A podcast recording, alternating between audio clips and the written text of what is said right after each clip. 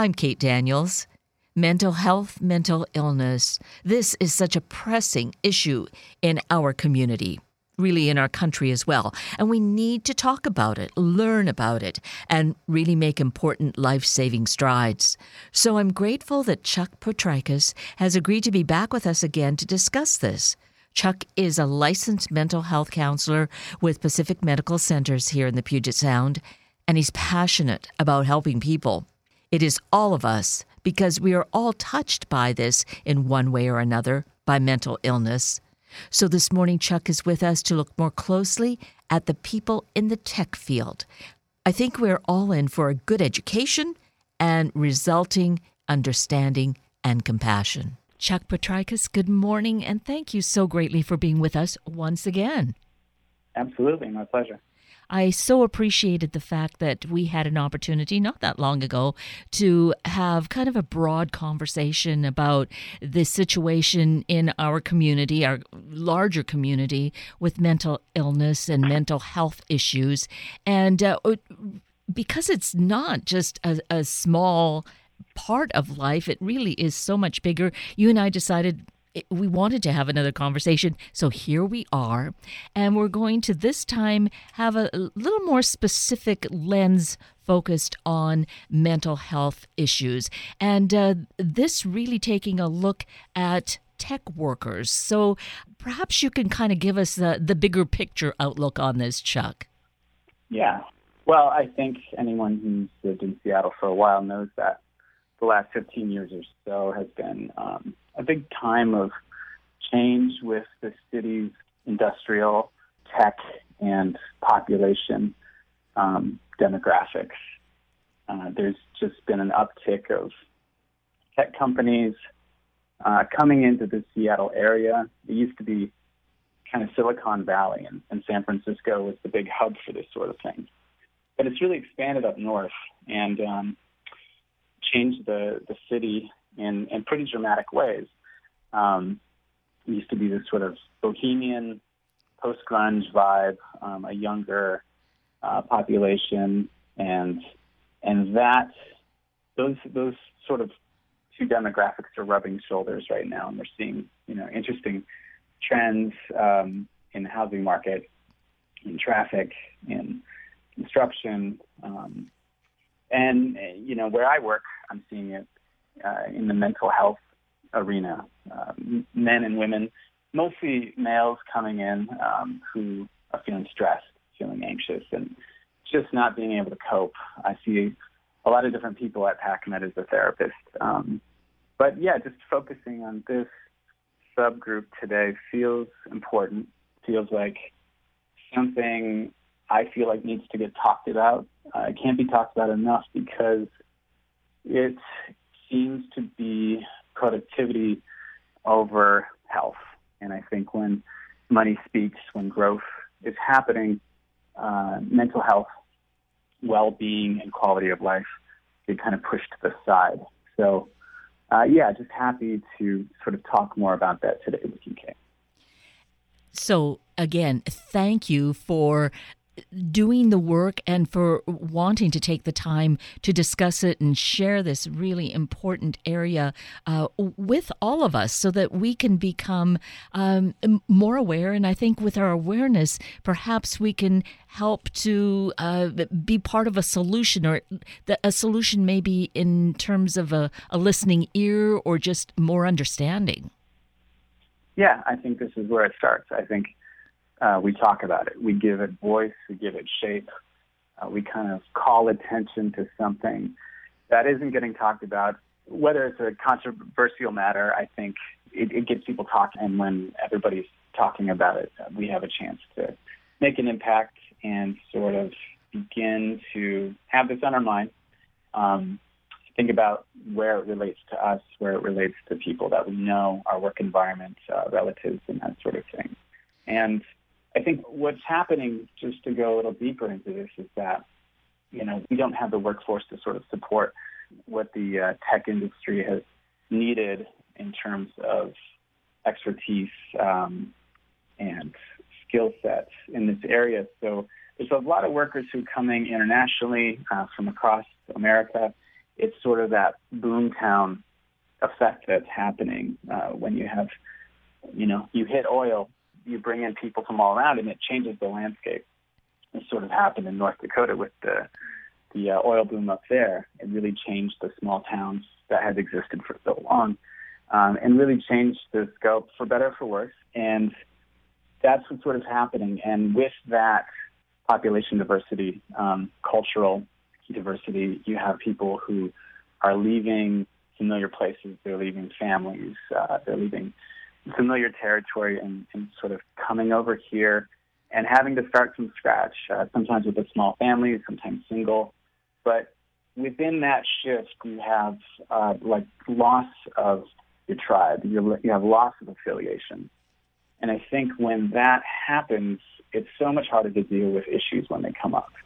And it's one of the biggest indicators of resiliency and sort of the bounce back effect after something bad happens is do you have community? Do you have a tribe in order to um, take care of this with you? Do you have that affiliation? Do you have other people who are holding this alongside of you? And if you do, the outcomes are much better uh, with resiliency and, and feeling better in a shorter amount of time. But what you have now is you have a lot of isolation within the city. I think America is a fragmented country as it is. But in Seattle, especially over the last 15 years, there's been that doubling effect of it.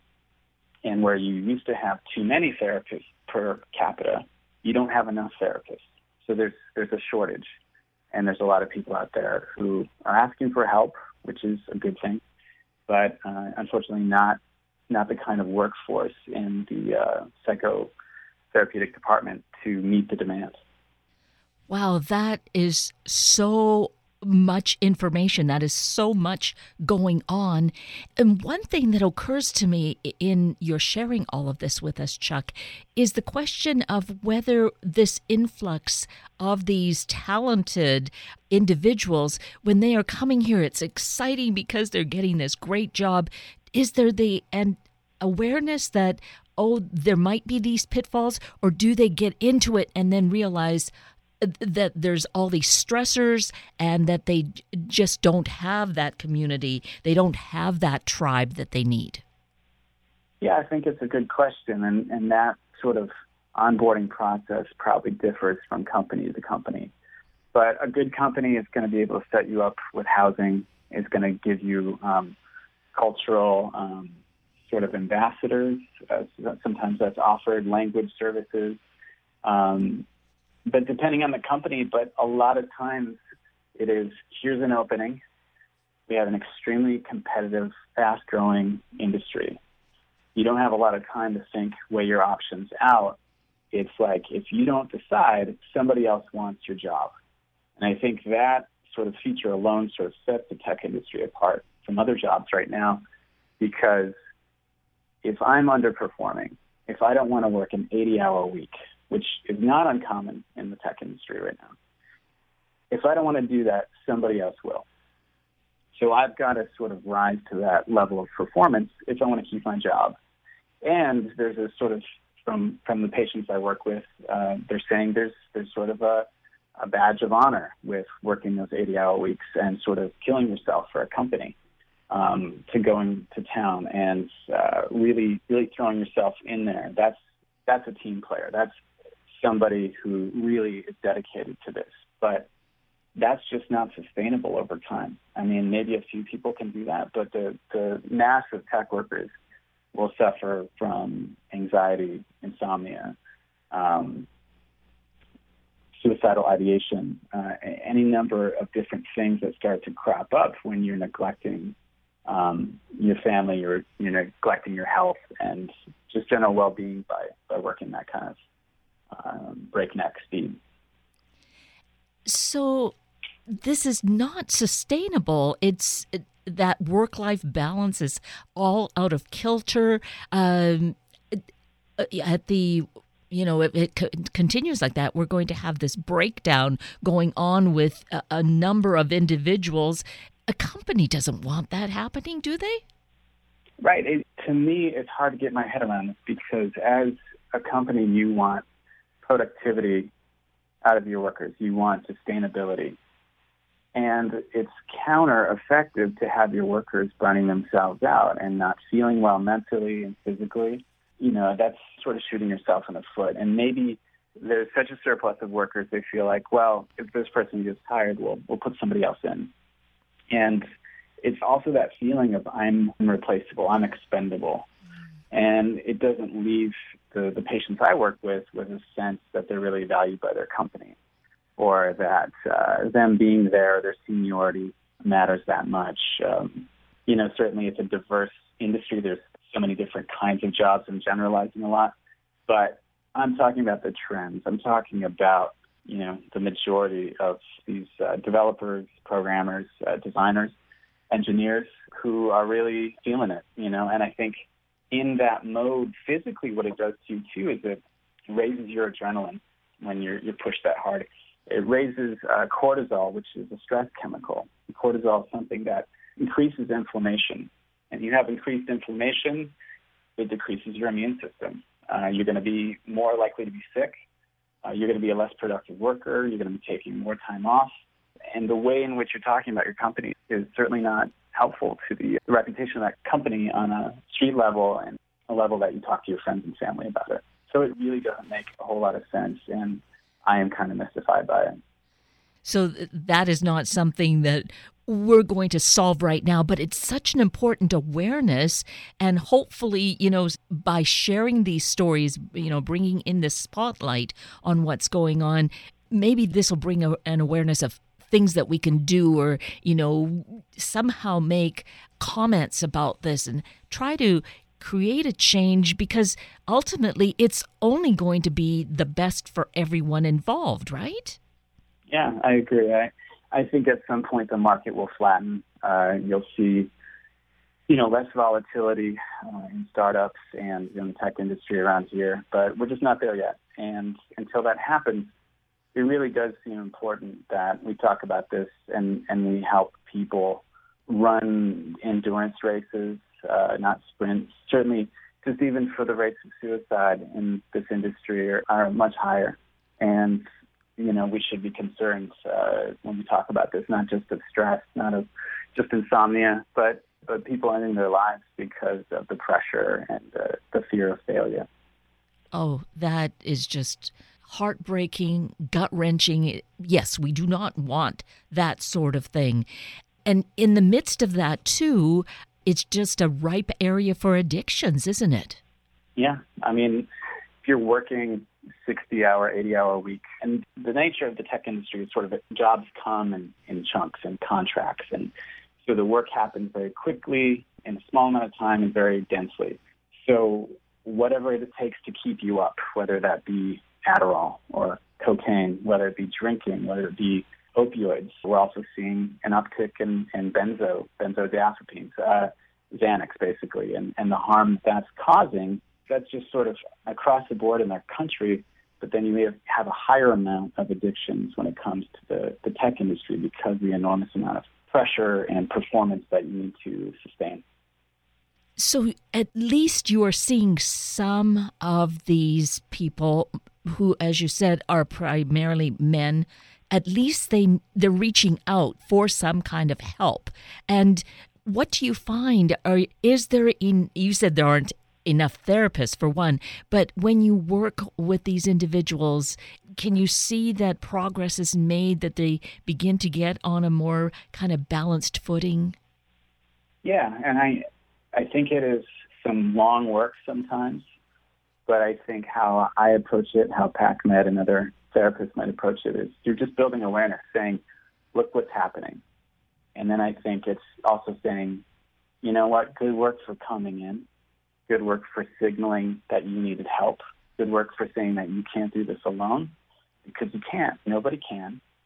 And I think there is a step of courage that it takes to say, hey, I'm not doing well.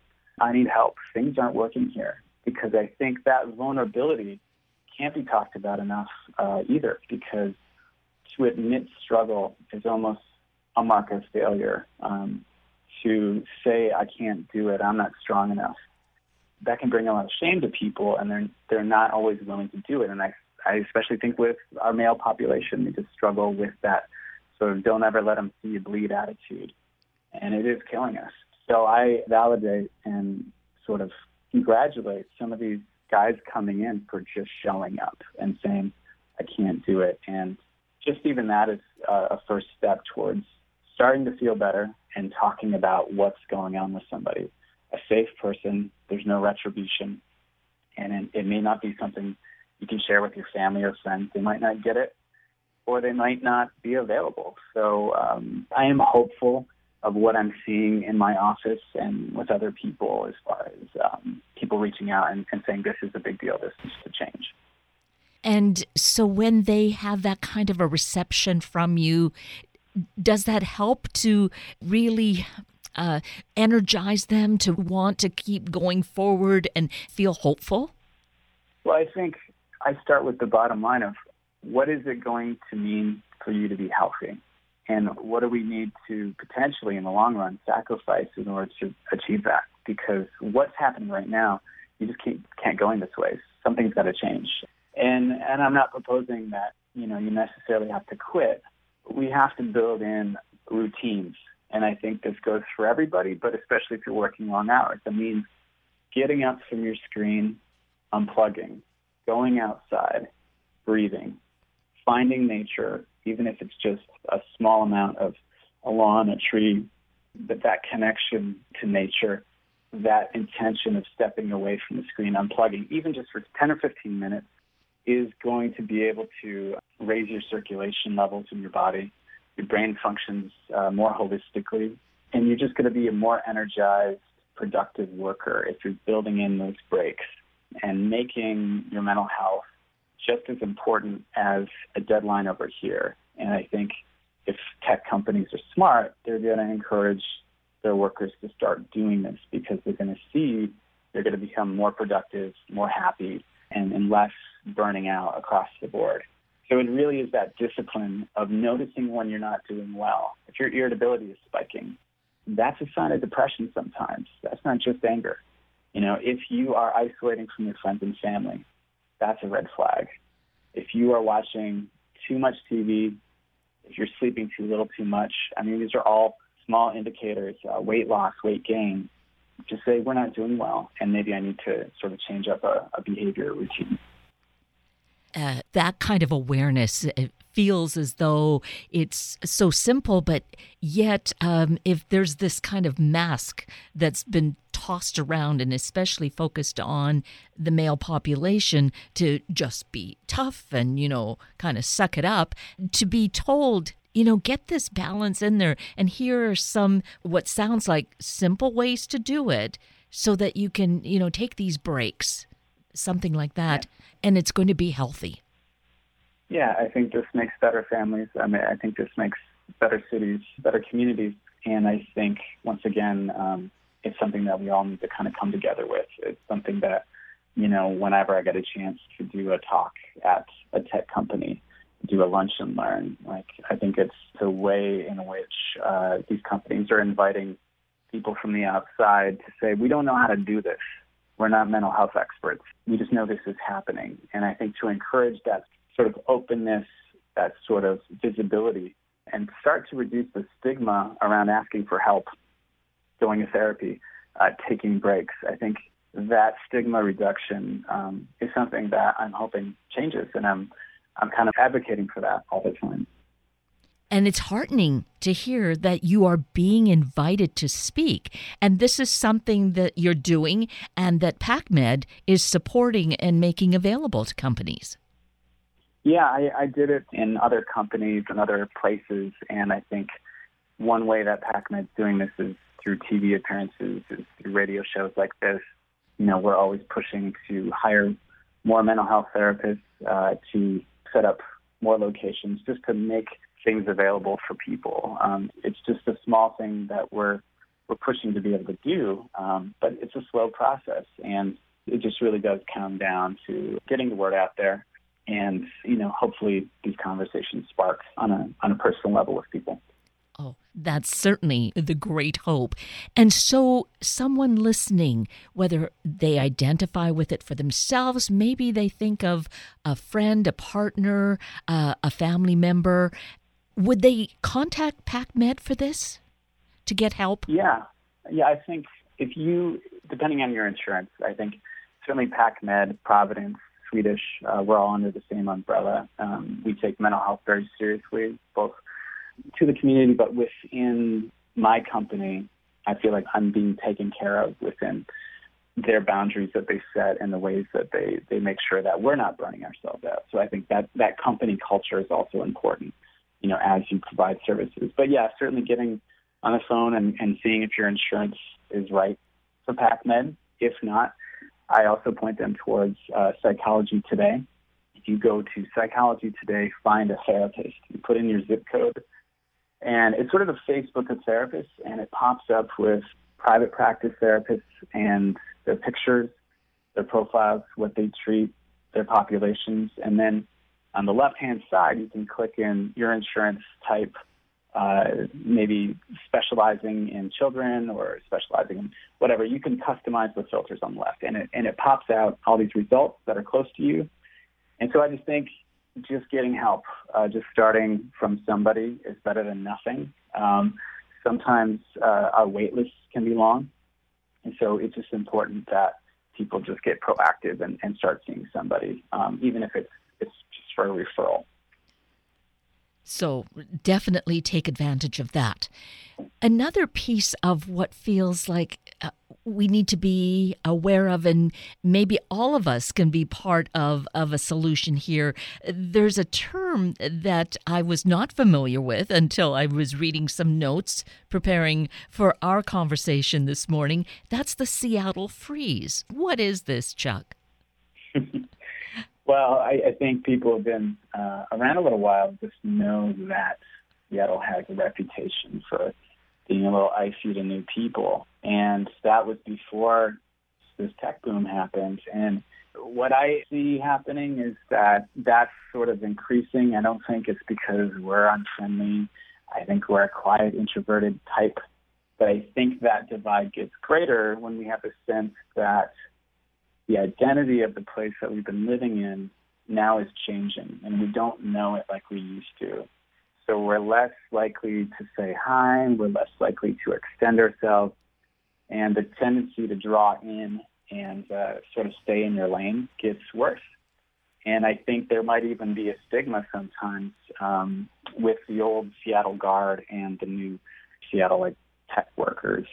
There might be a sense that you're not welcome because you're driving up the housing market and you make three times as much as this person over here. And so what used to be, you know, a quiet old neighborhood with with your good old watering hole in it now has become condos, now has become, you know, a record store and it's turned into an upscale grocery store. So it's just the nature of the beast, you know. I, I think California has come north to us and and we're doing our best, I think, to adjust to that.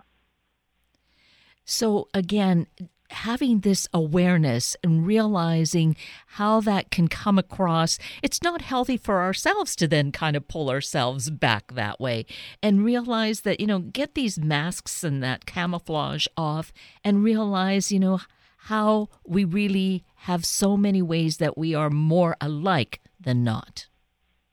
Yeah, and I, I think for listeners, I would encourage you just to challenge yourself to say that these people coming from out of town they're good people. You know, they're lonely. They're in a sense uh, looking for community, looking for connection. They just need those bonds. They they need that support as much as they can get. And I think over time, you know, we're going to have to figure out who we are and embrace that. And as we sort of catch up with the change, um, yeah, I just encourage people to start conversations and, and ask people how they're doing and what their life is like and what's going on in that tech world. What are some of the pressures? And I think when that happens, you get a cross pollination. Uh, you get empathy started when conversations are started. And it's even sort of educating uh, maybe new people on who we are, uh, who we used to be and the kinds of trends and stuff that we're used to and stuff that we miss or that we want to see. You know, that's worked for us. I get it. But uh, I think it doesn't help to just put a stamp or a label on people um, before we've gotten to know them. Oh, for sure. There's uh, so much to be gained. I mean, we can grow so much and and make our life just so much more vibrant, I think. Yeah, definitely. I think if we change the paradigm on this and look at wow, look at all the different culture that's coming into the city. Look at all the, the diversity of thought. Our city is becoming very eclectic and it's new, but man, there could be a huge opportunity to have different kinds of businesses here to have different kinds of uh, people and backgrounds and uh, modes of thought. And I think this could be just as much a doom and gloom as it could be like a welcome change, a refreshing of our city. Maybe that's needed. It sounds great to me. this has just been so eye opening and heart opening, too, I feel. There's so much for us to become aware of. I think, you know, once again, we're just kind of scratching at the surface, but I believe it's food for thought, right? Yeah, yeah. Yeah, it's certainly not a comprehensive uh, discussion. I think this is, there's a lot of complexities here. And um, I think I'm just doing my best to flag what's happening in my office, what I see going on in the city, what other people I know are seeing, and um, just to continue the conversation, just to uh, be able to expand out from here, challenge ourselves a little bit. I think with the discussion last time about the homeless population, once again, uh, who is your neighbor? You know, we are all coexisting here. We're all sharing space, and we have this gap between us that says you're different, and I don't know you, and I wouldn't know what to say to you, and you're alien to me in some way but how quickly that veneer falls down as soon as we just start talking, you know. And I just think there's a lot of power to personal connection, especially in our digital era of uh, social media. We can't encourage that enough either. So I appreciate so much that you have this kind of passion and heart for the work that you do, Chuck, that it's not really work. You just really want to make a difference in the world. I guess so. I mean, you know, the funny thing is, I, I hear the same thing from uh, the tech workers. They want to make a difference, and that is a huge uh, mantra in their their business model. And I think that's also very interesting. And I think, yeah, a lot of pleasure in in helping people, but there's there's a lot of hard stories. There's a lot of pain here, and um, it's not easy work. But but I, I think knowing that I'm seeing change that I see differences. I see people open up and, and get better and kind of come out of isolation and into um, into company of other people and open themselves up and, and talk about struggle. I think that to me is the most encouraging thing. And I just think it's yeah, it's the start. It's scratching the surface.